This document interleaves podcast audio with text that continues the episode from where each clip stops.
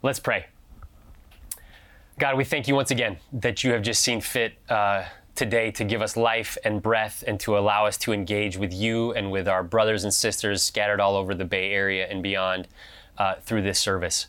Uh, I pray now, God, as we turn to your word, that you would uh, quiet our hearts, that you would allow us to push out the distractions uh, of life and the cares of the day. I pray that you would open our ears to hear and open our eyes to see uh, what it is that you would teach us in this moment. You uh, literally have the words of life. And so I pray, God, that you would uh, speak through me. I pray that um, I would clearly communicate uh, who you are, what you have done, your beauty, your majesty, your glory, uh, your sovereignty, and your love in this moment. Um, this is our daily bread.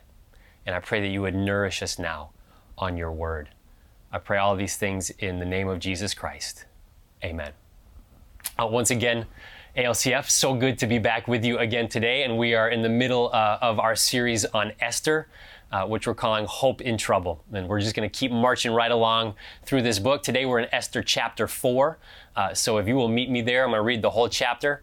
Uh, once again, we're in Esther chapter 4 today. And here we go. It says this When Mordecai learned all that had been done, Mordecai tore his clothes and put on sackcloth and ashes and went out into the midst of the city and he cried out with a loud and bitter cry. He went up to the entrance of the king's gate, for no one was allowed to enter the king's gate clothed in sackcloth.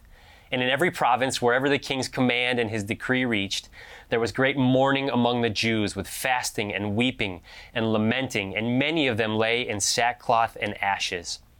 When Esther's young women and her eunuchs came and told her, the queen was deeply distressed.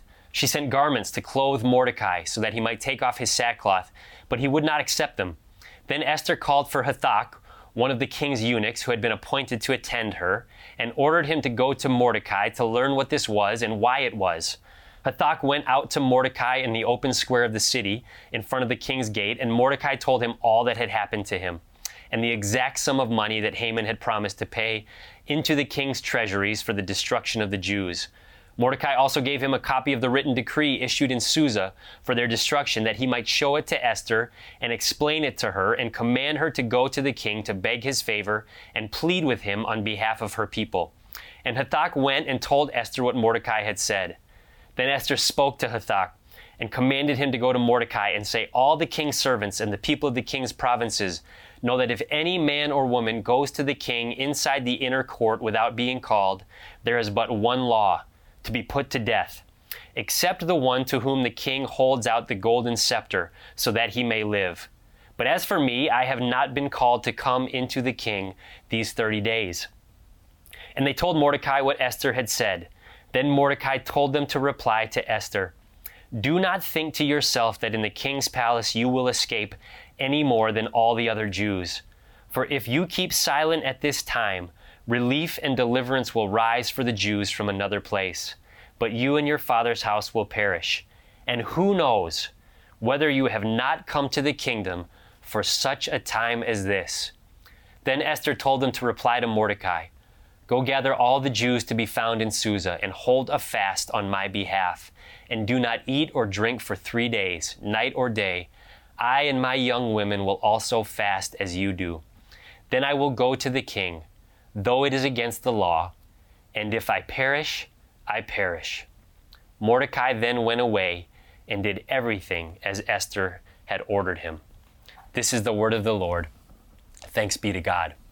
Uh, in the United States, our United States Armed Forces has a cl- classification system for how ready the armed forces are to a perceived or real threat. It's called the Defense readiness condition, and it's shortened to DEFCON. DEFCON 1 is the standard level of readiness for all of our armed forces. DEFCON 2 simply means an elevated level of readiness for our armed forces. Uh, DEFCON 3 means that there is a legitimate possibility of a real threat. And at DEFCON level 3, the Air Force is ready to deploy in 15 minutes or less. DEFCON 4 which we've only hit a couple of times in the history of our country, uh, once during the Cuban Missile Crisis and once during the Gulf War. DEFCON 4 has the entire armed forces at a level of readiness whereby they can deploy and engage within six hours or less. The highest, most uh, heightened state of readiness for our U.S. armed forces is DEFCON 1. DEFCON 1 is also known as the cocked pistol. It means that nuclear war is either imminent or has already started. At DEFCON level 1, there is an immediate and imminent danger with potentially disastrous outcomes.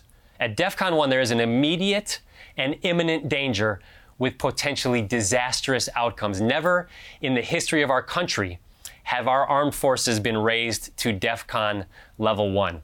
And though that has not happened at the national level, we have all felt DEFCON level one in our personal lives. We just call it something different.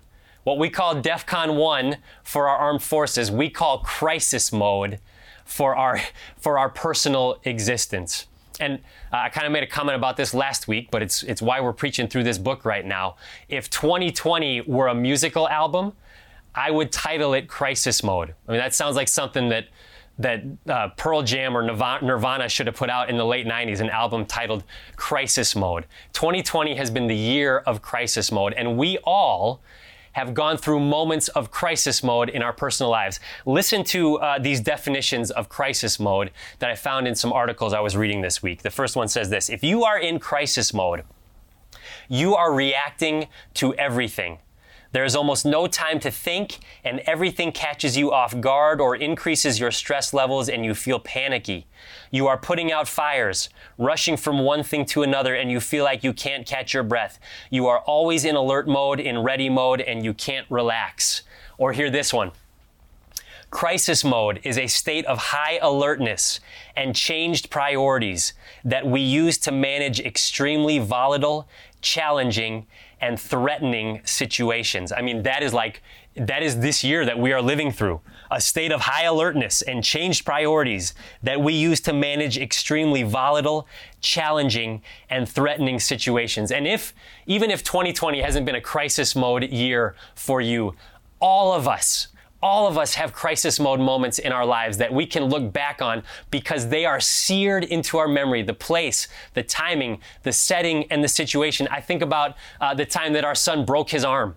I know I can just I can picture exactly where we were, what we were doing, what the weather was like, what was happening because because when that happened, every other care, every other plan, every other concern of the day falls completely to the wayside and you go into crisis mode because there is an immediate and imminent threat with potentially disastrous outcomes. It could be losing your keys in the sand at the beach. That has never happened to me, but it is a nightmare of mine. It could be uh, losing a child in a crowded place. It could be uh, the moment of evacuation as the wildfires are encroaching on your home. It could be uh, a COVID 19. Um, what's it called? Diagnosis. Sorry, that word wouldn't come to me. It could be a, a COVID 19 diagnosis. It, it, it could be that dreaded phone call in the middle of the night or in the middle of the day. It, it could be when a loved one gets sick or, or at the death of a loved one. These are all crisis mode moments. And just like I talked about last week with trouble and the knife's edge, we are all going to go through moments of life where we are in crisis. And as we turn to the text today, we are finding God's people also in crisis. Last week's trouble. Remember, I said, I said Esther chapter 3. If you got one word when you think about that chapter, it is trouble. When you think about Esther chapter 4, if, I, if you think about one word, I think you want to think about crisis. Last week's trouble has led to today's crisis. And doesn't that happen in life so often as well? Uh, as we look at Esther chapter 4, we are coming to a people who are at DEFCON 1 level of crisis. The Jewish people are in crisis mode because Mordecai refused to bow to Haman, and Haman's pride and racism, and then uh, Ahasuerus' horrible decision to listen to the voice of Haman, and the edict that sent out with the full force of the king's authority, decreeing total annihilation of the Jewish people, has brought us now to a complete crisis mode for the people of God. And whether we're looking at the Jewish people in Esther chapter 4 or we are looking at our own lives, what I want us to hear today, if you get nothing else out of this message, if you remember one statement from this message, it is this that God is at work in the crisis. We're going to see both in this text and as it relates to our lives that God is at work in crises. If I say crises at some point during this sermon, please forgive me. It's that's not the past tense of crisis. The past, or, or that's not the plural rather tense of crisis. It's crises. But something in me just keeps wanting to say crises. Uh, God is at work in the crisis. He's at work in the crisis that you might be going through right now. He's at work in the crisis that 2020 has been. And as we look at Esther chapter 4, we're going to see three ways that God uses crisis, uses crises in our lives actually for our good. And the first one is this God uses crises to turn us toward Him.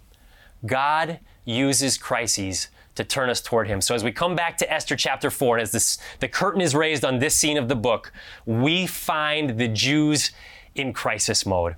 Look at verse 1. Mordecai tore his clothes and put on sackcloth and ashes and went out into the midst of the city and he cried out with a loud and bitter cry. And then we skip ahead to verse 3 and it's not only Mordecai, but there was great mourning among the Jews with fasting and weeping and lamenting, and many of them lay in sackcloth and ashes. One scholar says verse 3 of chapter 4 is the lowest point in the entire book of Esther. And what we see here is we see a group of people who are obviously mourning because things look utterly hopeless. But what I also want us to see is it is not potentially just mourning, but that there is an element of repentance involved in this when we look at this situation, when we hear words like sackcloth and ashes, when we hear about tearing clothes, when we hear fasting, weeping, and lamenting, we need to remember that even though God is not mentioned in the book of Esther, in the rest of the biblical narrative, especially I'm thinking of the book of Esther or the book of Ezra right now, when the Jewish people perform these activities, when they are mourning in public, when they are tearing their clothes, when they are fasting and weeping, yes, it is a sign of mourning. It is a sign of great sadness, but very often that is a sign of repentance. It is a sign of, of sorriness for what they have done. It is a sign of turning their hearts back to God. God uses crises to turn us towards Him, to turn our hearts back towards Him. And, and why do I say that? This is, this is going to get pretty cool. And so I, this is why I love the Bible, and this is why I love being able to teach the Bible because it the message is consistent through the whole Scripture. I want us to look. I want you to look with me for a moment uh, at the book of Joel. Joel chapter 2. Joel is one of the minor prophets. That doesn't mean he's less important, it just means the books are shorter. It's one of the he's one of the minor prophets at the end of the Old Testament. It's all those books that we can't keep straight and we can't keep the name straight and we don't spend a lot of time there because it's kind of confusing. But Joel was a prophet to the southern kingdom of Judah right before it fell to the Babylonians. It was he was at least 130 years before the events of Esther are happening in the capital of Persia. So Joel is in the southern kingdom of Judah. Uh, he is warning the, the, the God's people. He's warning the Jews. Even though you don't realize it, you are in crisis mode because disaster is coming upon you. God is going to send disaster upon you because of your sinfulness. But look at what Joel says in Joel 2, starting in verse 12. We're going to go ultimately through 12, 13, and 14, but just now for 12. Joel says, God says through Joel, Yet even now declares the Lord, return to me with all your heart with fasting, with weeping, and with mourning. Did you catch that? With fasting, with weeping, and with mourning. And if we look at Esther chapter 4, verse 3, there was great mourning among the Jews with fasting and weeping and lamenting. Now, in the ESV translation, the translators have translated that last word differently in Joel and in Esther, but in Hebrew, it's the exact same word. This is the exact same phrase in Hebrew found in both, both Esther chapter 4 and in Joel chapter 2. And if we continue, Joel chapter 2, verse 13, it says, And rend your hearts, not your garments. We're told in chapter 4, verse 1 of Esther, Mordecai tore his clothes. He, he rent his clothes. That's the past tense of rend. He rent his clothes. And God is saying to his people in Joel chapter 2, I don't want you to tear your clothes. I want you to tear your hearts. Continuing in, in Joel 2, verse 13 Return to the Lord your God, for he is gracious and merciful, slow to anger and abounding in steadfast love, and he relents over disaster. Who knows? whether he will not turn and relent. Did you hear that? Who knows whether he will not turn and relent? And if we go back to Esther chapter 4, verse 14, and who knows whether or not you have come to the kingdom for such a time as this? Here's what I think is happening the audience that Esther was written for would have known the prophet Joel. And I don't think it's an accident that here in chapter four, when they're in the midst of an, of, of DEFCON one level crisis mode, the author of Esther points them to Joel chapter two. And Joel's message in Joel chapter two is when you are in the midst of your crisis, turn to God. Turn to Him. God wants your heart. When, when, when God sends the crisis, turn to him, repent, and who knows if God might deliver if God might deliver you from the crisis. Now, do we know if the Jews in Persia in this moment were wandering from God or were not living the way that they should? We don't know for sure. The book of Esther doesn't tell us, but based on their track record through much of the Old Testament, the chances are pretty good that they are. And here's the, the author of Esther saying to its audience, when you are in a crisis, you should turn to God. And the message for you and me today is the same. In the middle of your crisis, turn to God. God is saying, I, I, I want your heart.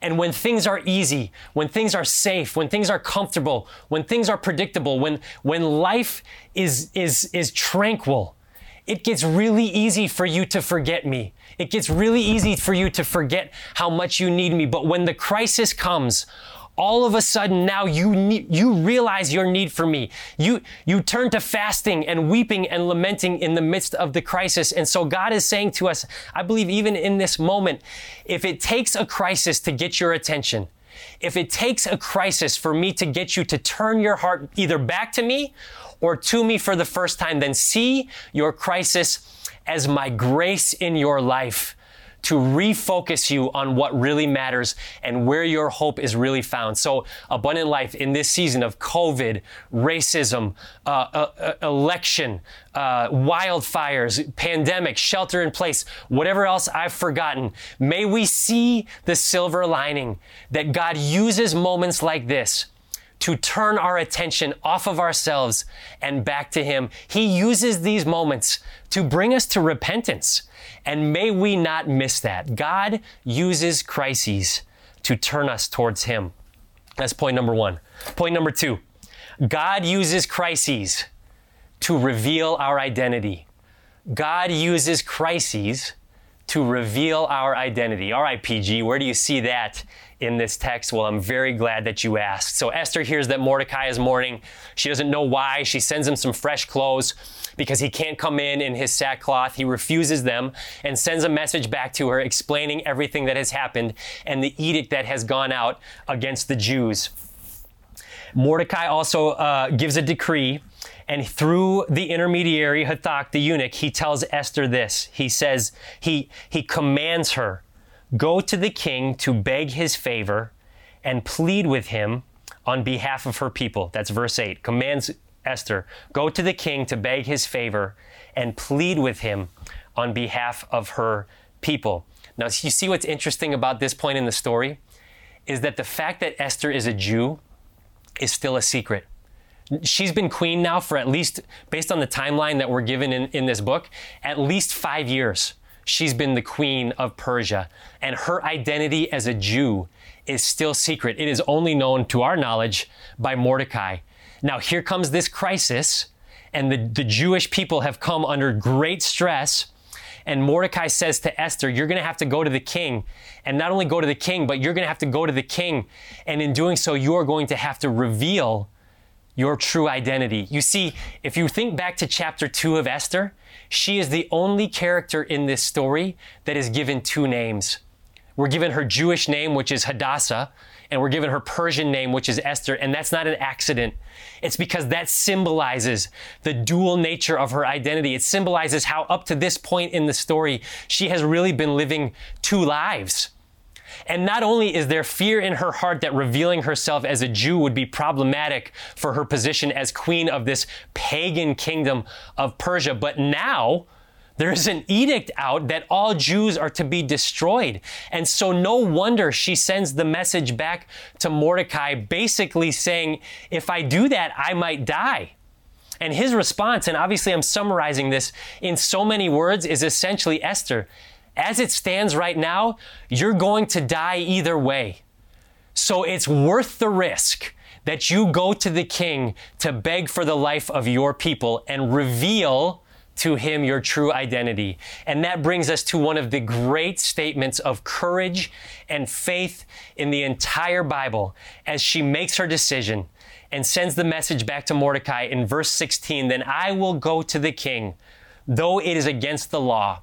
And if I perish, I perish. The crisis has forced my hand. I can no longer carry on dual identities, and I am going to lean into my true identity. I am going to identify myself with the people of God, the, consequent, the consequences be what they may. Uh, we know of someone else uh, in popular culture who is faced with a crisis like this over and over and over again, and his name is Clark Kent. Uh, for those who may not know, Clark Kent is also known as Superman. Clark Kent was his, uh, his alter ego, his, his identity, which he used to keep hidden the truth about who he was, which was this superhero uh, from the planet of Krypton named Kal something. I don't, even, I don't really remember. Um, but Clark Kent was just mild mannered Clark Kent who worked at the Daily Planet as a newspaper reporter. But if you know the story of Superman time and time again, as he faced a crisis, he was forced to decide, am I going to reveal my true identity? And as the protector and savior of the earth, now that's Jesus really, but for the comics purposes, comic purposes, it's Superman. He was faced with that crisis all the time. Here he is, mild mannered Clark Kent, and some disaster is happening, a speeding train or a, or an out of control plane or whatever it is. And he had to decide in that moment, do I, do I risk revealing my identity and the risk that, ha- that would have for the people that I love? In showing my true identity to serve those who are in need of service right now. So now where the where the uh, illustration breaks down is Clark Kent always found a, a, phone booth, and he was able to change from mild mannered Clark Kent into superhuman uh, Superman in the phone booth. The problem for Esther is that she didn't have a phone booth to go into and change. She had no place to hide. She was going to have to reveal who she really was. And the problem is the same for you and I. We don't have a phone booth to hide in. When the crisis comes, and remember the point is that God uses crises, crises to reveal our true identity. When the crisis comes, we do not have a phone booth to hide in. We certainly don't have one anymore because there are no phone booths left on this, at least in our country, that I'm aware of. So here's the easy application of this. The easy application is especially in a place like the Bay Area. It's really easy to live dual lives. Like you got your church life and your God life, and then you got your work life. And people can be kind of hostile to Christians in the workplace, so you just keep it kind of quiet. And so, so easy application of this is don't hide it. Like be bold about who you are. Be bold about your faith, though there might be a cost. And that's good. And I love that application. And, and, if you're feeling God speak to you in that, lean into that and don't hide who you are. Be bold about your faith. But I want to bring it a little bit closer to home because we're sitting in a moment right now, crisis mode 2020 where our lives have just been turned upside down. Our, our routines, our relationships, our relational patterns have been turned upside down. And I know I am not just speaking for myself when I say that this year has been a tough year when it comes to the way we live our lives and which identity we lean into. And what I mean by that is this it has been easy this year to slip into old habits into old patterns of sin and sinful thoughts and sinful actions, or to slip into new patterns of sinful thoughts and sinful actions. Maybe it's laziness. Maybe it's just with the, the shelter in place and the pandemic and don't leave your house. It's just been, it's been so easy to just binge on entertainment and Netflix and movies and YouTube and, and just not doing the things that you need to do to, to, to get through your normal life. Uh, maybe we've slipped into patterns of materialism or greed. And trust me, I have felt this. Just, it's been really easy to shop online because we're home in front of the computer all the time. And boy, it gives you a great shot of endorphins when you get a package in the mail. And so it's been easy to just start, start buying stuff, more stuff than you need, clothes that you can't even wear out because you're not going into public right now. Uh, maybe for some of us, it's been it's been lust, or it's been a, a, a, pornography habit that we we thought we were doing better with, but just in all the time alone and and and so little relational accountability, it's just been easy to to fall back into that. It's been easy to to fall into old habits. Maybe it's just like selfishness and unkindness, and and this one really hits home for me. I mean, I I knew I was a jerk before COVID 19, before 2020, but the, but the level of my selfishness and the way I can be unkind to the people I love the most in the world that has been revealed to me in this season has been, has been horrifying. And if you think back to last week when I talked about we all have two voices speaking into us, uh, we have two voices speaking into us. And for anyone who's struggling with anything like that, or maybe something else that I didn't mention in this moment, there's one voice speaking into us right now, and it is the voice of Satan. And it is saying, You are my slave. How could you? What, I can't believe that you struggle with this. What, what's wrong with you? Stop hurting people. Stop doing, you, you, you can't do anything right. But there's another voice. There's another voice speaking into our identity, and it is the voice of God. And it is saying to you the exact opposite. It is saying, You are my beloved child. You are, you, you are my son. You are my daughter. You are a child of the King, and I love you more than you can possibly comprehend. You are mine. And so, my question in this moment, as we sit in crisis mode 2020, which identity are you leaning into? Do not let COVID 19, do not let racism 2020, do not let election 2020, do not let wildfires, eh, do not let economy 2020 force you to lean into the wrong identity. If you are in Christ, you are a child of God, and may we find in our crisis moment the ability to lean into the identity that is found in Him. You are God's child, you are His beloved. And he has covered whatever it is you are struggling with through the blood of his son on the cross. Crises, God uses crises to reveal our identity. And then the last thing God uses, number one, God uses crises to turn us toward Him. Number two, God uses crises to reveal our identity. And then finally, number three, God uses crises to reveal His call on our lives. God uses crises to reveal our call, His call on our lives. So here's Esther. She's been queen for a number of years now. Here comes this crisis. And, and, and Mordecai, in, in so many words, says to her, Your position in the palace is not going to save you. And then, and then, and then in one of the great statements of God's plan and providence in our lives, Mordecai says this, verse 14, and who knows whether you have not come to the kingdom for such a time as this? And who knows whether you have not come to the kingdom for such a time as this. If we think back to Esther chapter 2, when this, this Jewish orphan girl is elevated to the queen of the, the most powerful kingdom on earth, the question that lingered over that part of the story is why?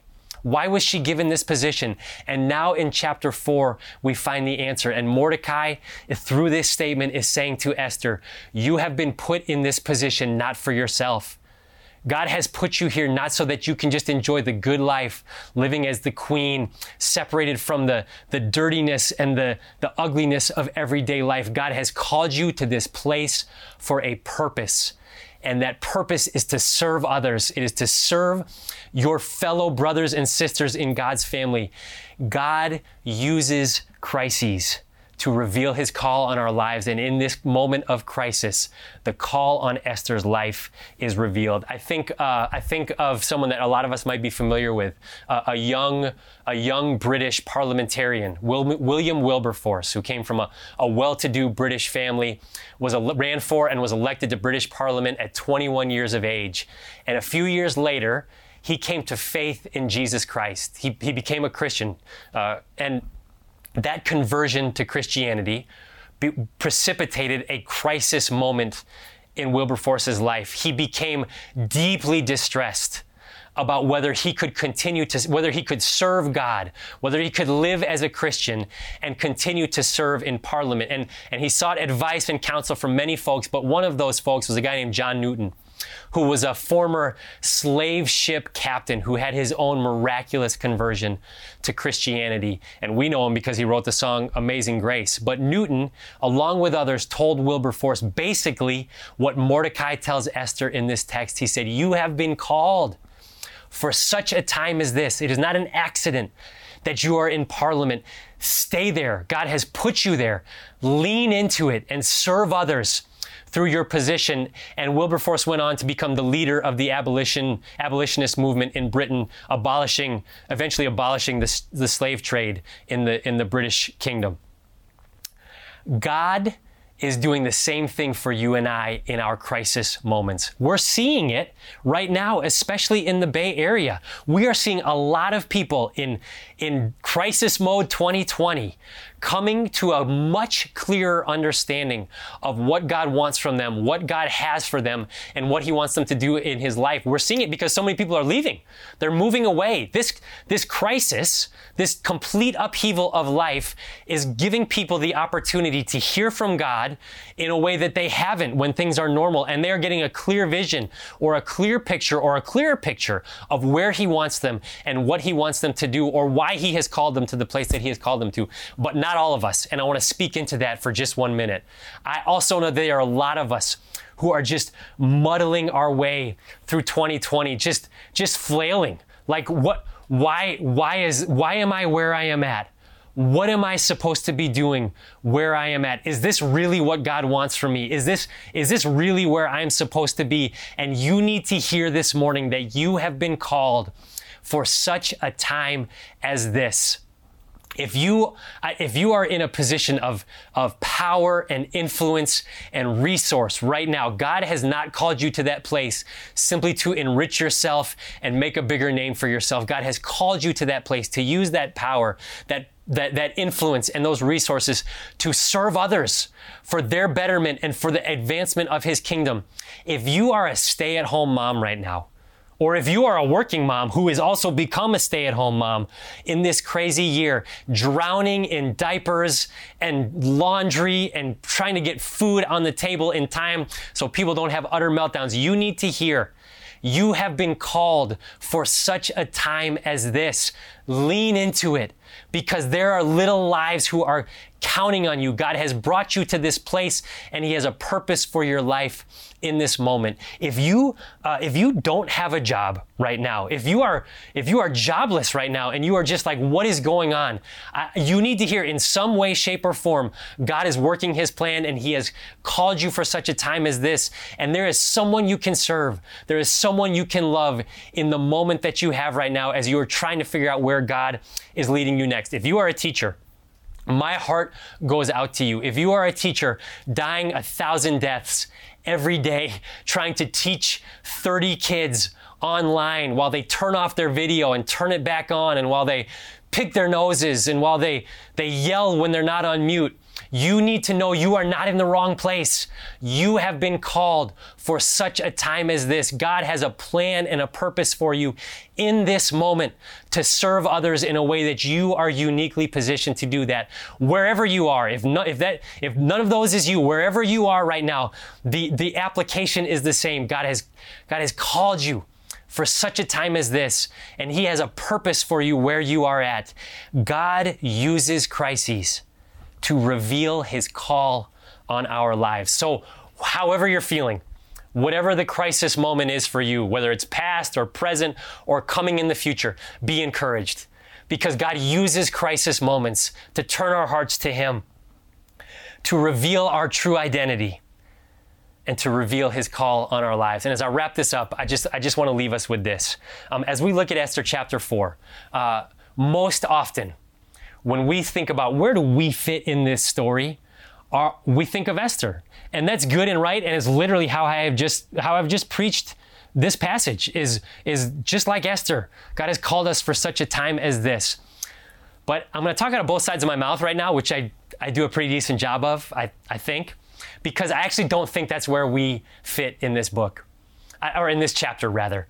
When we think about where do we place ourselves in this chapter, we are probably not Esther who is the Savior.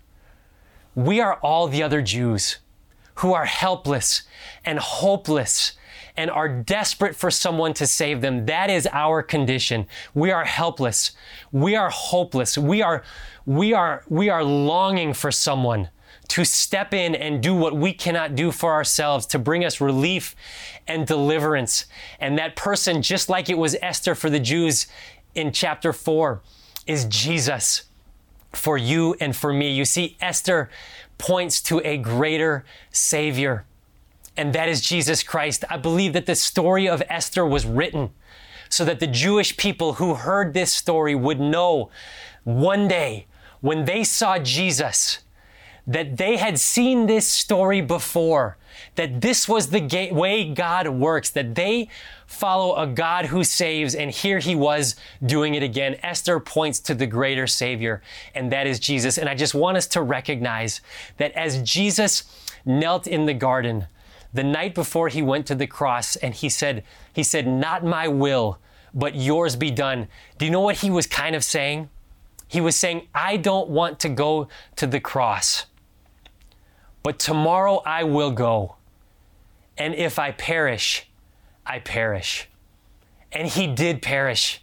And he died in our place that we might live. And just like we are going to find out, and I don't want to give away the story, that Esther, you know it, Esther is bringing salvation to her people through her sacrifice. Jesus does the same thing for us.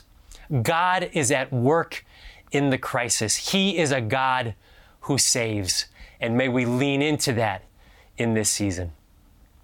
Let's pray.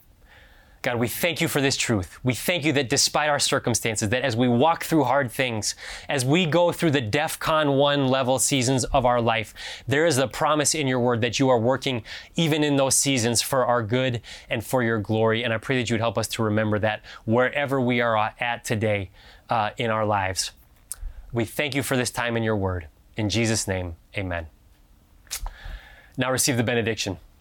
The Lord bless you and keep you. The Lord make his face to shine upon you and be gracious unto you. The Lord lift up his countenance upon you and give you peace until we meet again or until our Savior comes and then forever. Amen. Uh, you are loved, you are prayed for, and you are sent.